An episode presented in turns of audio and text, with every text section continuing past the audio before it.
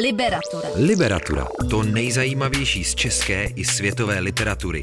Liberatura. S Jonášem Zbořilem na rádiu Wave. Posloucháte Liberaturu na rádiu Wave, je nám hodně vedro.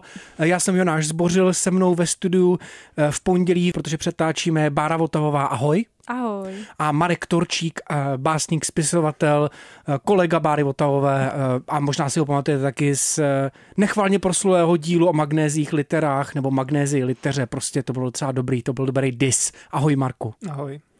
Dnes se budeme bavit o knize, já to vezmu hodně jednoduše, já jsem to už říkal Báře a Marko, už jsem to předesílal, že bych to dělal trochu jednoduchý, jsou velký vedra, moc nám to nemyslí, ale zároveň se o těch knihách bavit chceme, nebo o té jedné minimálně určitě. Ta-Nehisi Coates, Kdo tančí s vodou, příjemně vodní téma samozřejmě, zároveň závažná kniha o otroctví, která vyšla v nakladatelství Host. Já jsem v takový mini recenzi, která by měla být na Instagramu, nebo možná už vyšla, to nevím, říkal, že to není úplně kniha, kterou bych si bral k vodě, protože je to takový vlastně docela závažný čtení, ponurý čtení. Zároveň tam jsou jistý aspekty superhrdinství, Um, je to jako vlastně něčím magický realismus, um, nevím, jak ještě tu knihu představit, prostě mladý superhrdina Hirem, uh, který má super schopnosti a který je uh, otrok a postupně se z toho otroctví samozřejmě pokusí dostat ven. Víc asi nebudeme spojovat, možná to někomu může připomenout knihu Colson, Colsona Whiteheada Podzemní železnice, kterou jsme tady s Bárou vlastně skoro přesně před rokem probírali. Taky bylo tak, Taky bylo vedro a taky to byla dost jako těžká knížka, taková, taková jako, že člověka schladí v těch, v těch uh, tropických vedrech. Pojďte prosím vás představit Ta-Nehisiho Coatese a jeho uh, Kdo tančí s vodou taky. Báro, začneš? Uh, tak já se do toho zkusím nějak pustit, ale určitě mě, Marku, doplňuj. Uh, Mně teda přijde, že mu trochu pojaponšťuješ jméno.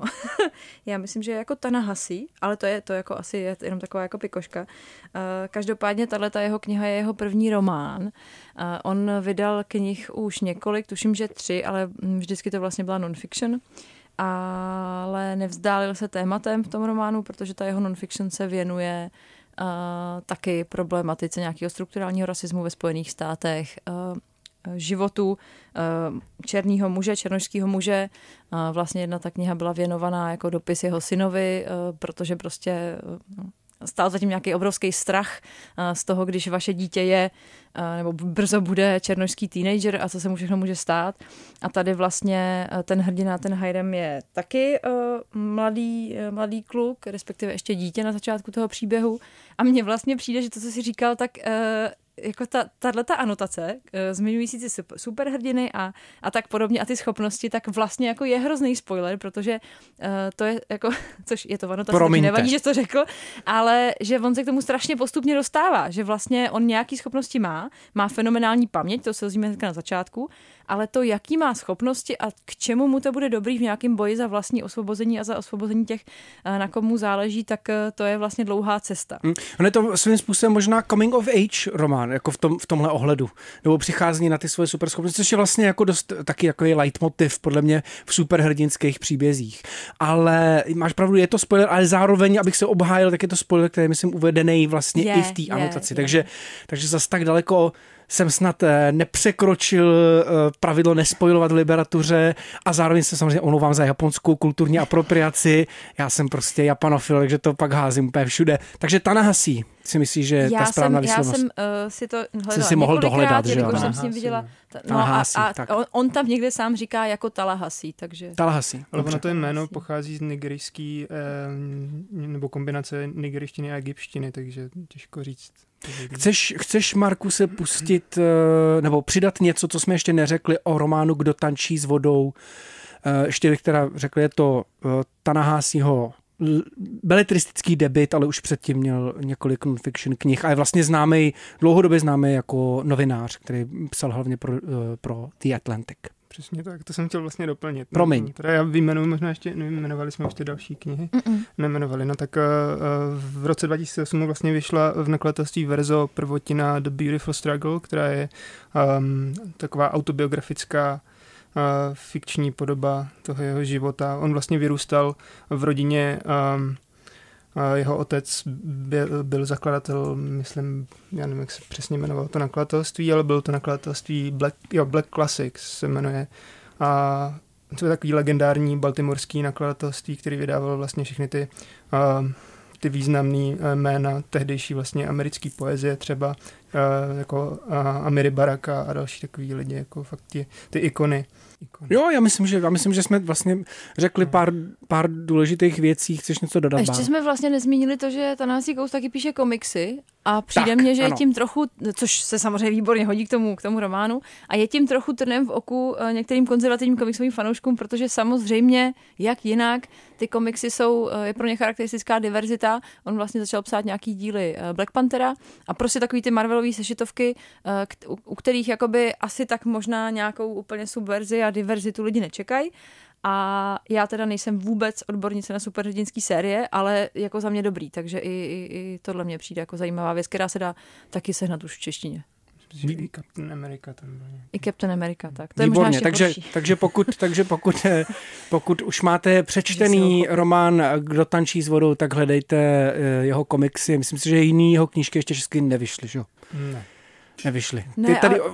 naš, moji dva hosté je mají tady připravený v kopičkách na, na, na, na stole, což mi přijde fakt hezký, že jste si je takhle přinesli, aby jsme, aby jsme tím mohli listovat. Tak. No já ale... jsem zvědavá, jestli by se toho někdo chopil, protože vlastně to Between the World and Me je podle mě text, který by tady strašně chyběl. Protože pro mě třeba to bylo hrozně oči otevírající v tom, jak se člověk dívá na svět, ve kterém je prostě mnohem ohroženější než někdo, kdo je bílej. A takový texty tu nevycházejí. A ona ho Toni Morrison tuším někde v nějakém blerbu nazvala, že teda kdo vyplní ten uh, intellectual void po Baldwinovi a že to bude Coates, což samozřejmě může znít jako nadneseně, je to blerb, ale já z něj takový pocit mám, že on to prostě umí strašně předat em, jako uh, emocionálně a bylo by to super. Uh, ta další kniha uh, Beautiful Struggle je starší a We were eight years in power si myslím, že asi by tu tolik nerezonovalo, protože to hodně o americké politice. Liberatura. Liberatura. O knihách, které svým čtenářům nedají spát. To nejzajímavější z české i světové literatury. Liberatura. Posloucháte Liberaturu na rádiu Wave. Dnes jsou mými hosty Marek Torčík, spisovatel, Bára Votavová, mimo jiné autorka podcastu Doslov. A bavíme se o knize Kdo tančí s vodou, kterou napsal Ta-Nehisi Coates. Konečně ho vyslovujeme správně, aspoň já teda.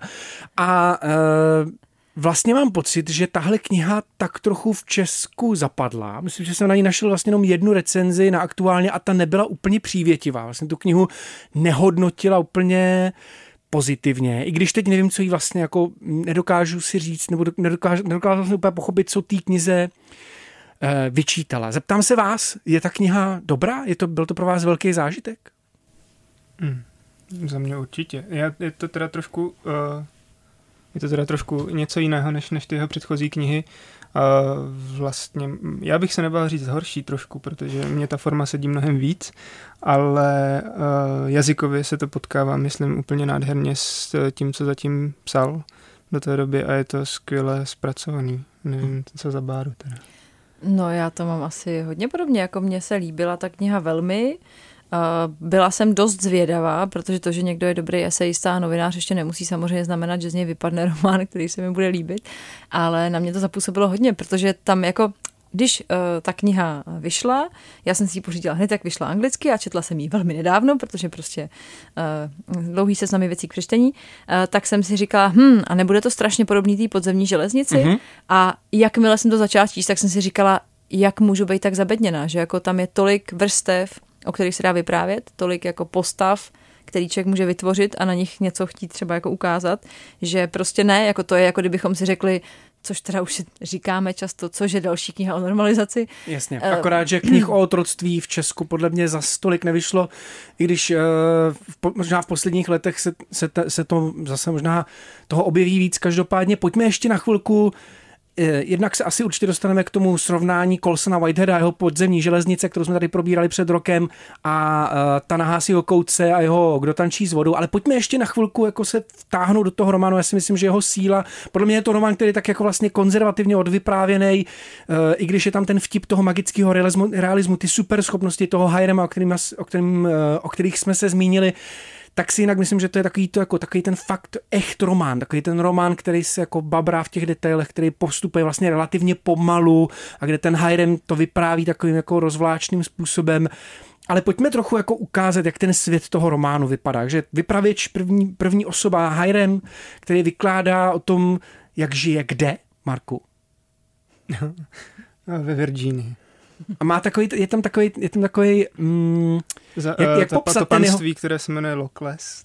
Je to, je to taková geniální budova, která je díky jeho předkům vlastně strašně sofistikovaná, má nějaký výtahy a, a vlastně systém, který zabraňuje těm, těm návštěvníkům z řady bělochů teda vidět, jakoby to, díky čemu ten, ta budova funguje, což je samozřejmě otrocká práce. A ti otroci jsou ubytovaní v podzemí, prostě pod... Pod, pod tím domem. Hmm. Uh, přesně tyhle ty momenty mě na té hmm. knize asi bavily nejvíc, jako takový ty, je špatný slovo říct dystopie, protože to není dystopie, ale jsou vlastně jsou, jsou faktografický a vlastně uh, tohle mi přišlo asi nejzajímavější. Ty momenty jako těch, toho jako popisování rozdílu mezi tom, tím, jak si žijou uh, bílí obyvatelé uh, toho panství Lokles a jak si žijou černí obyvatelé tohohle, tohohle panství.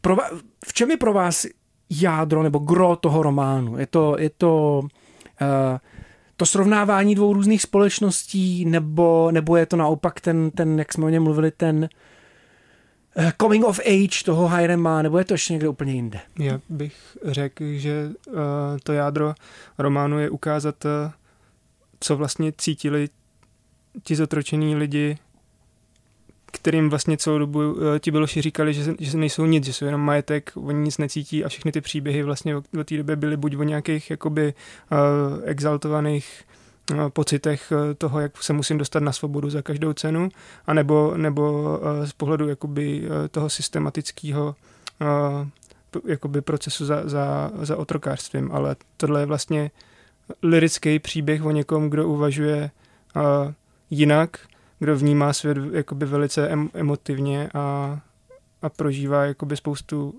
pestrou škálu emocí a myslím si, že to je docela vzácný. Jakoby. Uh-huh. A taky tam vlastně není uh, zdaleka tak moc, jak by člověk čekal, tak tam nejsou jakoby dobrý a špatný postavy, uh-huh. jakože uh, hrdinové a a nějaký padouši, protože on, jak to ten Hayden vypráví, tak on pro strašně moc těch lidí jako hledá důvody, proč dělají to, co dělají.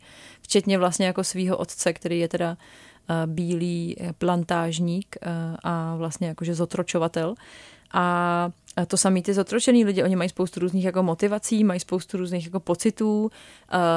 Jako samozřejmě, že tam nejde o to ukázat, že mm, na obou stranách byli dobrý, špatní lidi, jako to v žádném případě. To samozřejmě by trošičku podkopalo tu jeho eseistickou kariéru Coatesovu, ale je to strašně citlivý a strašně to pátrá potom, proč ty lidi jednají tak, jak jednají.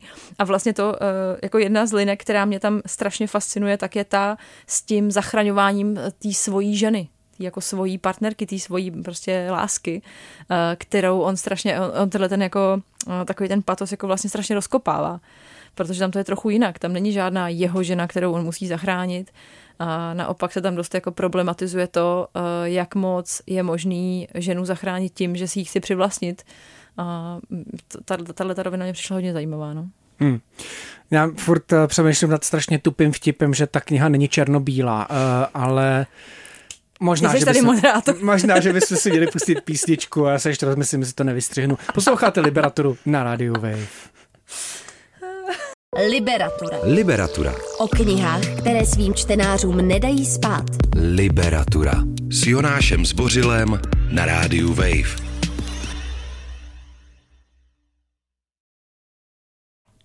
Bavíme se dnes v Liberatuře o románu Kdo tančí s vodou od Ta-Nehisiho Coatese, která vyšla v nakladatelství Host. A e, s Bárou Votavovou a s Markem Torčíkem jsme udělali takovou hloupou, teda já jsem udělal takovou hloupou floskuli, že ta kniha není černobílá, protože e, mně přijde vlastně docela... Já, já se vlastně díky vašim komentářům k té knize stavím trochu smířlivěji, protože se mě bavilo jí číst, ale zároveň si říkal, hm, je taková pomalejší, jako není to úplně kniha jako kterou by člověk zhltnul na jeden nádech. Je to hodně, je to hodně pomalý čtení, člověku toho musí být, trpě, musí být trpělivý, ale vlastně ty si, Báro, mluvila o tom, jak tam ty postavy nejsou jednoduchý, jak ty vztahy nejsou úplně jednoduchý, jak u, u každý té postavy je něco docela dobrýho, něco docela špatného. Vlastně ten, ten Hiramův otec je podle mě výborný příklad, protože to je bílý plantážník, který vlastně vlastní Hirama, krom toho, že Hiram je jeho syn, ale přitom je vidět, že ten jejich vztah je vlastně dost, dost zvláštní. V čem je podle vás největší síla té knihy? No, já si myslím, že uh, ta síla určitě je tady v tom, že jako to problematizuje úplně jiný věci, než, uh, než nějaký pohledy na historii, které jsou za mě třeba špatně, protože problematizují otázku nějaký, nevím co, viny a, a prostě reparací a tak dál, ale tohle prostě problematizuje to, že některý lidi nebyli zlí, ale jenom zbabělí, třeba například, a problematizuje to i to, že uh, některý velice ušlechtilý snahy v rámci historie a v rámci lidského konání obecně se můžou dosahovat hodně různýma způsobama. A některé ty způsoby jsou taky dost problematický, takže vlastně tahle kniha vlastně ukazuje i to, jak může vypadat nějaký to odbojový hnutí, když tak nazveme jako po, nějakou podzemní železnici, která se teda nemenuje úplně železnice, ale tohle na mě zapůsobilo dost. Já ti předám slovo. Marku? Já bych možná zašel ještě dál. Já si myslím, že ta knížka poukazuje na to, že vlastně všichni už tehdy, nebo od jak živa věděli, že, že otroctví nedává smysl, už vůbec ne v kontextu v kontextu americké společnosti, vzhledem tomu, že jenom tři z otců zakladatelů amerických nevlastnili nikdy otroky a třeba takový Thomas Jefferson dokonce je dokázaný, že, že má jako mnoho potomků, který měl se svou jednou otrokyní konkrétní, který potom prodával například. A jako tady, to, tady ta snaha si jako ospravedlnit ten institut otroctví, jako tam byla od jak živa, že to vlastně nikdy nebylo nebylo ani tak o rase. Oni si do, na, do toho tu rasu jako dosadili. Aby se cítili jako líp, tak si dosadili prostě to, že, že ti černoši jsou prostě horší a podřadnější a díky tomu vlastně byli trošku jakoby um, sami se sebou schopní žít. A myslím si, že to, to jako Coates skvěle ukazuje, že, že jakoby třeba konkrétně na tom otcovi, a, že jako nevnímá toho svého syna jako plnohodnotného syna právě proto, že, že jakoby jeho... Hmm. si určil tu rasu jako něco, co, co jakoby je nepřeklenutelná propast. A myslím si, že to doko, jako do, do, dokonale mm-hmm. a přechází. No. Mm-hmm. A ta neudržitelnost toho jako uspořádání, nebo teda ona se držela dlouho, ale to, jak je to jako bizarní, tak je tam dobře ukázaný i skrz to. Tam to snad i někde, někde explicitně zazní, že jako jak můžeme být horší než ty, o který se prostě staráme a který si neumí ani uvařit vodu. A uh, tam ty jako mechanismy toho, uh, toho, té dehumanizace uh, těch zotročených lidí jsou popsaný vlastně hrozně jako v několikátým plánu, jakože to není, ten příběh není jako o tom, já vám tady řeknu, jak to bylo hrozný a prostě jak to bylo nespravedlivý, ale strašně to z toho uh, silně působí a myslím si, že uh, i díky tomu, že to napsal Coates, tak to tam místy má takovou trošičku jako udičku hozenou prostě do té přítomnosti, do té současnosti, ať už je to teda ohledně nějakého jako feminismu v podstatě, který jako šla by ta kniha jako tady zanalizovat i feministicky, nebo ať už jde právě o to, že uh, lidi, kteří jsou nějakým způsobem uh, v horším postavení, i když teda třeba nejsou zotročený jako legálně, ale nějakým jiným způsobem, takže jsou vlastně štvaný proti sobě. To tam taky několikrát zaznívá, že jako my bychom tady s těma bílýma, kteří nic nemají, měli vlastně společně něco, ale prostě je nám říkáno, že oni jsou, ty černoši jsou horší než my, takže se nic nestane. Takže to vlastně hrozně radikální na to, jak je to konzervativně napsaný román. No. Proč má smysl v roce dva tisíce dvacet jedna uh, takovýhle romány psát a vydávat je a, a tak dál? A teď ti předesílám, že úplně stejné otázky pokládám, když se bavím o druhé světové válce, o románech o protektorátu, o románech o uh, normalizaci a tak dál. Proč má smysl se dívat znovu na, na tuhletu historii? No ty ses na tuhletu stejnou otázku ptal, když jsme točili tu železnici a já bych ti na ní dneska řekla úplně to samý, protože prostě... Ta-Nehisi Coates musí dneska psát Case for Reparations, musí prostě dneska řešit to, proč reparace neexistujou a musí v rozhovorech... A promiň, já tě jenom, ano, reparace, teď myslíš reparace pro, uh, pojďme možná představit ten lidi, koncept, pro zotročený lidi, jakože prostě, uh, proč se neřeší to, že... Uh, existují generace lidí, kteří zatímco bílí Američané kumulovali majetek, tak oni nekumulovali nic, protože pracovali na to, aby oni ho mohli kumulovat. A jakože ty témata, který Coates řeší v těch esejích, tak jsou současný. A všechny vycházejí tady z toho, z toho momentu, kdy prostě někdo zjistil, že aby měli dostatečně levný tabákový, cukrový, já nevím jaký plantáže, tak potřebují vlastnit lidi a nic jim neplatit a tak podobně. Takže podle mě je to takový jako uh, nějaký komik uh, americký, uh, jsem, jsem slyšela kdysi ho říkat, že každý rok uplyne od uh, zrušení otroctví sto let, když o něm mluví prostě jako běloši, protože se nám to zdá strašně dávno, ale jako ono to není dávno, že jo? Ono je to prostě chvíli a má to jako dopad do současnosti. No. Hmm. Um, možná ještě lepší otázka je, uh, nebo pro mě vlastně zajímavá je, proč um, a jak moc nakladatelství v Česku reflektujou téma černošství, otroctví, černošské historie v, amerických, v Americe, ve Spojených státech. Um, mapuju to velmi vágně, takže vím pouze o těch dvou knihách, které jsme tady zmínili. Nakladatelství Jota vydalo v roce dva tisíce osmnáct uh, Podzemní železnici, nakladatelství Host um, vydalo, vydalo Kdo tančí s vodou, ale jistě těch knih, uh, které reflektujou ať už černošskou historii nebo otrockou historii, má víc, třeba Amerikána a tak. Jo, máte, máte, tušíte, reflektujete nějak, jak, jak se český, český nakladatelé věnují tomhle, tomhle tématu za posledních pár let třeba?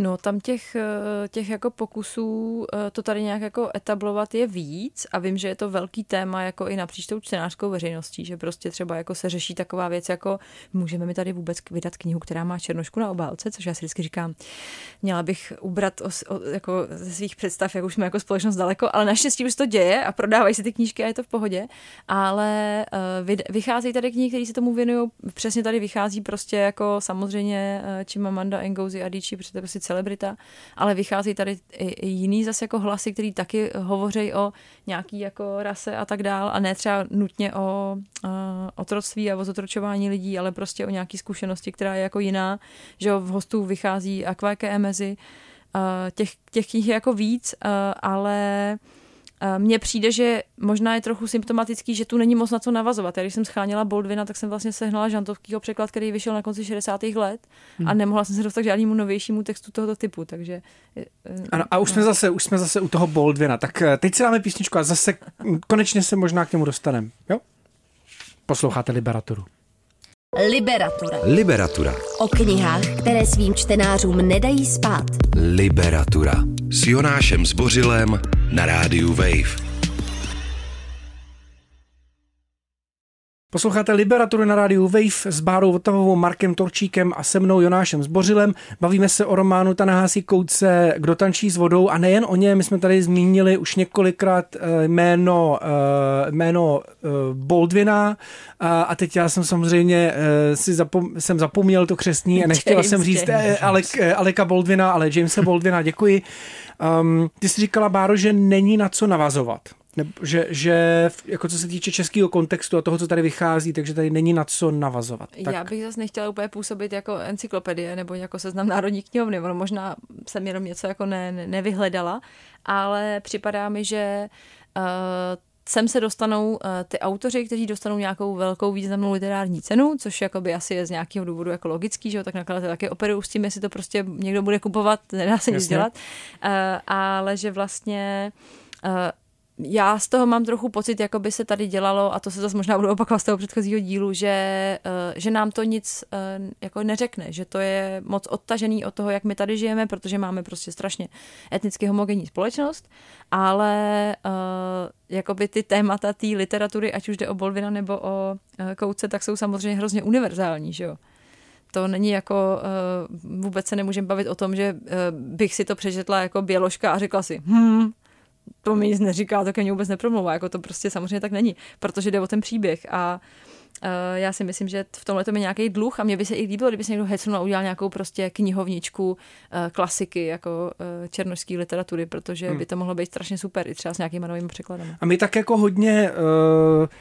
přepínáme mezi černošskou a otrockou literaturou. Myslím si, že to jsou asi jako dvě teda různé věci. A našel jsem docela hezký článek na Host sedm dní online jenom o otrocké literatuře. Začínáme samozřejmě Chaloupkou strýčka Toma. Mě by zajímalo, jestli uh, Ta-Nehisi Coates a nebo Colson Whitehead podle vás tu, uh, ten, ten příběh otroctví a otroků vyprávějí jinak a nově. Marku.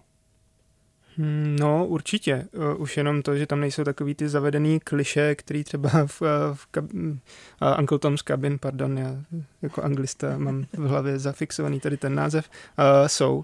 Protože ta kniha v současné době probíhá takový jako zvláštní předkontextualizování a uvažuje se o ní trošku jinak. Ale uh, ono je zajímavé, že ta kniha jakoby vděčí strašně moc, uh, stejně jako každý, každá jiná kniha od Coatese, vděčí strašně moc uh, tomu kánonu právě těch afroamerických uh, spisovatelů minulosti. Uh, například Toni Morrison, která, jak už zaznělo, uh, ho nazvala uh, Coatese novým Jamesem Baldwinem. Uh, nebo například uh, Booker T. Washington, a jako autobiografie Frederika Douglase a, a další takový v té knize jsou, ne, ne jakoby třeba formálně, ale jsou tam takový, um, takový vtipný narážky na některé, na, na některé věci. Já zmíním třeba toho Bookera T. Washingtona, tam uh, je taková krásná pasáž, kdy uh, si Hiram koupí nebo dostane um, gingerbread, perník a uh, sedne si na lavičku a pozoruje jako uh, uh, v Filadelfii přístav a um, vlastně přemýšlí nad tím, jaké to je. A to je právě aluze na, na pasáž z knihy uh, nebo z nějaké řeči Bookera T. Washingtona uh, o tom, že co by dělal, jako kdyby, kdyby byl konečně svobodný a právě on by si koupil ten, ten uh, perníček a snědl by si ho na lavičce v parku někde a pozoroval by ty, ty ostatní svobodní lidi. Což je takový, jako, uh, tak, takový pokynutí směrem k, té, k tomu kánonu vlastně afroamerické literatury a těch osobností. A takových věcí je tam víc. Například tam je, uh, pardon, že takhle rozsáhle mluvím, například tam je postava Mojžíšky v českém překladu nebo Moses v anglickém překladu, což je uh, uh, ta historická postava Harriet Tubmanový, který, uh, která uh, je vlastně známá tím, že převedla snad uh, přes sedmdesát lidí osobně a pomohla uh, převést spoustu dalších. Tou právě tou, tou autentickou podzemní železnicí. A mimo jiné taky byla třeba a, jedna z lidí, která konzultovala s Johnem, a, no, Johnem Brownem. A, je to John Brown, že? A John Brown, což je moje je oblíbená, je no. moje oblíbená historická postava americká, který udělal takzvaný uh, Harper's Ferry Raid, uh, kdy obsadil vlastně zbrojnici a díky němu v podstatě začala uh, občanská válka v Americe. A tady, ta, jako, tady, ty, tady ty narážky na, na ty důležité postavy afroamerické historie a americké historie jako takový tam v té knize jsou a jsou tak jako inteligentně skrytý, že vlastně vidíte jenom, když, když, když se, se trošku pohybujete. No. Což je možná na druhou stranu trošku škoda, protože v našem kontextu to asi málo kdo pozná, ale... Je pravda, že tam jsou taky otevřenější hmm. odkazy, jakože když se... Moses, Mojžíška ve výsledku jmenuje Harriet, tak hmm. mám to pak jako docvakne. Samozřejmě já nejsem anglistka, takže mě někteří určitě utekli. Já ale vůbec nevím, o čem tam, mluvíte třeba. Možná a, to by se jsem, tam... a to jsem studoval anglistiku, ale na pedagogický fakt. No, no nebudu... možná by se tam hodil nějaký já... slovníček, no, jakože prostě, že by to bylo vtipný i třeba, ne vtipný, což pak no, on tam je zajímavý. Ten slovníček, já teda, no, nebo abychom si byli, to abychom byli... literaturu a ono to... Férový, tak tady je poznámka překladatelky v českém vydání, kde ty, kde ty zásadní... zásadní termíny jsou vysvětleny, takže... Ale ty se ptal na to, jestli to, jestli to jako vypráví nějak jinak... Uh... Jo, protože já mám pocit třeba z Colsona Whiteheada uh, z Podzemní železnice, že to je ryze jako současná kniha... Uh, se vším tím jako vlastně akčním spádem. Mám pocit, že vlastně na to, že Ta-Nehisi Coates dělá i komiksy, tak, tak Colson Whitehead a jeho Podzemní železnice je vlastně daleko komiksovější. Že, že vlastně jako, ona je teda velmi brutální, je to jako velmi nepříjemný čtení místy, ale rozhodně to člověk vlastně přečte rychle. Je to dynamická kniha, mm-hmm, která vlastně mm-hmm. jako si úplně, úplně takhle jako křičí na, ten, na ty streamovací služby, pojďte ze mě udělat seriál. Um, a ten nápad je vlastně velmi jako postmoderní, toho, pojďme z toho z té podzemní železnice, což je jenom slang, uh, udělat opravdovou věc, co kdyby jezdilo tajný metro pod, pod, pod, podzemí Ameriky a vozilo uh, černochy na svobodu, tak uh, Ta-Nehisi Coates ten vtip dělá vlastně tak trochu taky, má, má toho svého superhrdinu, ale vlastně A teď už ani nevím, co jsem chtěl říct. Uh, jestli, jestli je ta, ano, zopakuju tu otázku, jestli pro vás tyhle dva autoři, případně další autoři uh, píšou, píšou tuhle historii jinak. No já si myslím, že u uh, toho Coatese tam je ještě pro mě důležitý prvek a možná je to nějakou mojí prostě čtenářskou zkušeností, že on se napojuje jakoby na nějaký mýty a na nějaký jakoby až jako ontologie uh, těch lidí, kteří přišli, kteří byli zotročení a měli nějaký svoje Uh, démony a, a magii a prostě nějaký jako fungování přírodních zákonů jiný než my. A uh, vlastně ta super schopnost toho Hirama uh, na to jako navazuje, že to je vlastně něco, co není úplně uh, co není úplně jo. jako není super vlastně schopnost, komiksový, jako nekousnu ho pavouk nebo tak, i když mohl by ho kousnout Anansi, ale, hmm. ale je to takový, no je to takový, navazuje to na nějaký ty a že jo, to vlastně, nebo tak, tak, říct. tak a ono to vlastně jako navazuje, že jo, mohli bychom se bavit o tom, že podobně prostě, uh, podobně funguje spousta knih Toni Morrison, určitě tak funguje uh, Akvake Emezi, která vlastně, kteří vlastně uh, jsou nějak napojení na tu, na, na tu uh, Igbo ontologii úplně jako, jako bytost a vlastně uh, je to trochu jiný, no. Tam, tam vlastně ten moment toho přecházení přes tu vodu tak znamená něco trošku navíc, než jenom to, že uh, někoho přeneseš přes řeku do bezpečí. No. Hmm. Já bych se ale vrátil zpátky k tomu, že ty to, ty to asi vlastně vypadá, že člověk, když... Uh, nemá vůbec ponětí o, o afroamerické kultuře, nebo když nezná Igbo uh, kulturu, což je ježišmarja, Kenia, nebo teď Západní Afrika, Nigérie. Západní Afrika, Nigérie, tak, takže, takže tu knížku nemá šanci dát a mám pocit, že moje žena mi to hodně vyčítala, když jsme probírali civilizaci Laurenta Bineta, tak že, že to vypadá, že ta kniha nejde číst, pokud člověk nezná dějiny. Uh, není to tak, je to kniha, která naopak, naopak, vlastně jak jsem tady mluvil o tom konzervativním vyprávění, tak tahle kniha je přesně ta kniha, která se podle mě bude dát číst, i kdybyste vůbec nevěděli, že existujou jiný rasy než, než, než bílá. A hlavně jakoby uh, dobrý kontraargument na tohleto je, že třeba jako Žítkovský bohyně nebo Šeptuchy uh, od Eleny Buchové jsou ano. z tohohle toho regionu. Já jsem o těch věcech v životě neslyšela, než o tom ty ženský napsali. A je to prostě vlastně podobný a podobně to k tobě může promlouvat.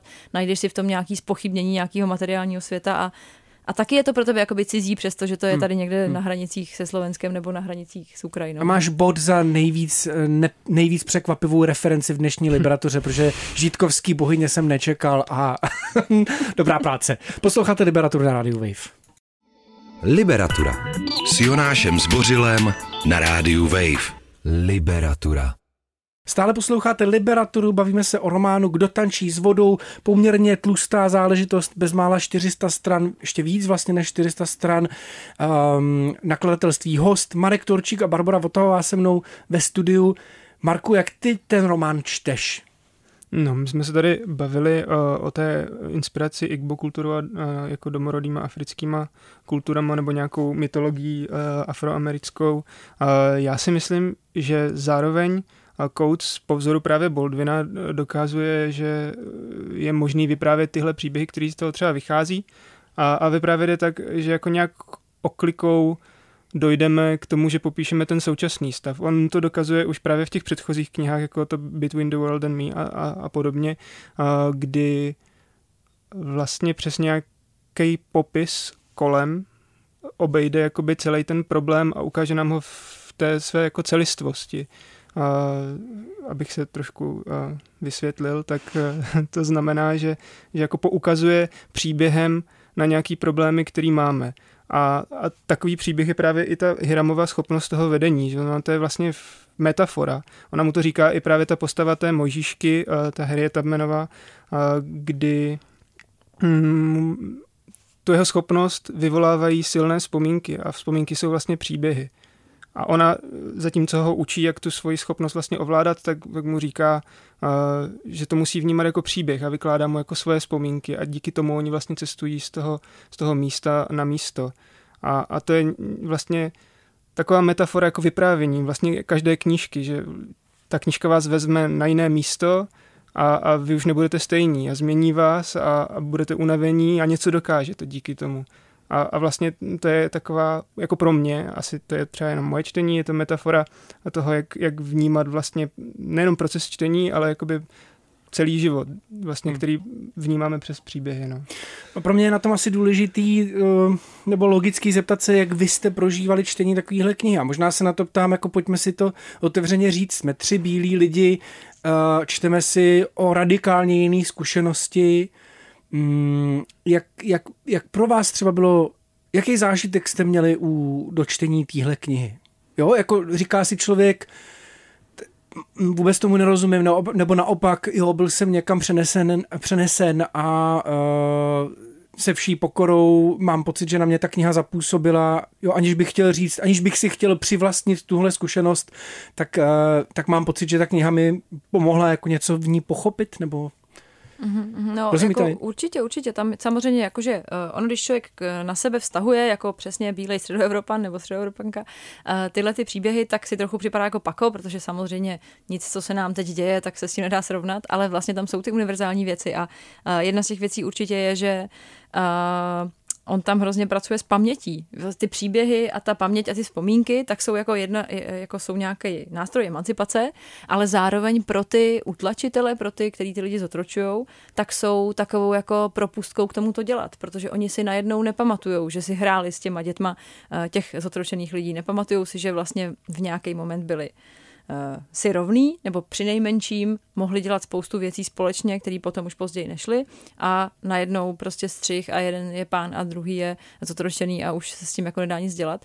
A t- tohle to jako zapomínání, abychom mohli dělat něco, co je vlastně pro někoho špatný, čím někomu ubližujeme. To samozřejmě v nějaký jako softverzi je věc, kterou může jako zažívat každý. No. A další věc, která mě na tom třeba strašně oslovila, tak je ta, že já jsem ještě nečetla uh, žádnou knihu, uh, která by popisovala ať už Underground Railroad nebo uh, nějaký zotročování lidí v Americe a systém otrokářství, která by takhle strašně dobře popisovala tu aktivistickou síť, jako fakt včetně toho, kdo se tam učí psát prostě písmem nějakého uh, otrokáře, kdo se tam učí uh, představit si, jak ten člověk funguje, naopak, kdo dělá něco jako nějakou úplně jako roli nějakého člověka, který přestírá, že je někdo jiný, aby všechno vypadlo legitimně a kdo je ta jako úderka, která fakt ty lidi prostě převádí někde v noci. A kdo to je bylo... ten zrádce? To a kdo je ten, ten zrádce? Důležitý říct. Bylo to strašně, strašně jako dobře popsaný z tohoto hlediska a já bych si právě dovedla představit, že, uh, že to bude mít nějakou jakoby dvojku, která bude ještě mnohem víc jako akčnější, což samozřejmě nemůžu vůbec autorovi podsouvat, evidentně jako ty romány chcem psát jinak, ale jako k tomuhle to má fakt našlápnuto, že to jako, ono to vlastně jako neříká nic jednoduchého o nějaký vině a, a trestu a odpuštění, ale zároveň to tak hezky analyzuje ty procesy spojený s tou, jako s tou dobou a s tím, co se dělo, že to ke mně teda promovalo hodně. Já znovu bych to vypíchnul, že nejlepší na té knize je, že je vlastně tak jako těžko uchopitelná, že není právě, že právě neříká úplně jasně, kdo je vinen, kdo je oběť a tak dál, že vlastně v tomhle, v tomhle je ta síla té knihy. Čte se pomaleji, ale zároveň za to, no, za to dostaneš no. komplexní. Jako... Bych teda nesouhlasovala, říká docela jasně. Říká, kdo, kdo je vinen, no, ale, ano, ano, jasně, ale v rámci ale... těch dvou skupin to prostě strašně jako zpestřuje. Ale neříká, že, že, ten, že ten otrokář prostě absolutní ano. zlo, protože to by znamenalo vlastně nepochopit to, proč to vzniklo. A to je to na tomto nejdůležitější. Takové knížky píšeme nebo čteme proto, abychom pochopili, proč tady ta hrozná instituce byla, stejně jako s holokaustem. Proto přesně to čteme, tak jsem to myslel, jak jsi to říkal. Takhle. Posloucháte Liberaturu, uh, už, už toho asi víc nestihneme, možná jenom kdybyste chtěli dát nějaký další tipy, pokud by někoho chytnul Ta-Nehisi Coates a a chtěl si číst ještě o podobném tématu víc, tak co, a pokud možno v čes, ještě jako v českém překladu, tak může sáhnout po, po Colsonu Whiteheadovi, to jsme řekli. Určitě. A, asi jsme těch men zmínili dost, tak pojďme jenom vytáhnout třeba ty, co už jsme zmínili. Tak ty Žítkovské bohyně, že jo? Jasně. Uh, já doporučuji uh, například uh, Manifest Feminismus pro devadesát devět procent, který vydal v českém překladu Neklid. Neklid, ano. ano. Pravda je, že se to může zdát zvláštní, ale ty knihy mají hodně společné. Mají hodně společné. Výborně. Marku, Báro, moc díky, že jste tady dneska zvládli přes to šílený vedro a přeju vám hodně hezkých čtení. Doufám, že se tady zase brzo potkáme s nějakou dobrou knížkou. Ahoj. Ahoj. Ahoj. Čteš si v tramvaji, ve vaně i pod peřinou? Přidej k tomu podcast Liberatury a poslouchej kdykoliv a kdekoliv. Více na wave tečka cz lomeno podcasty.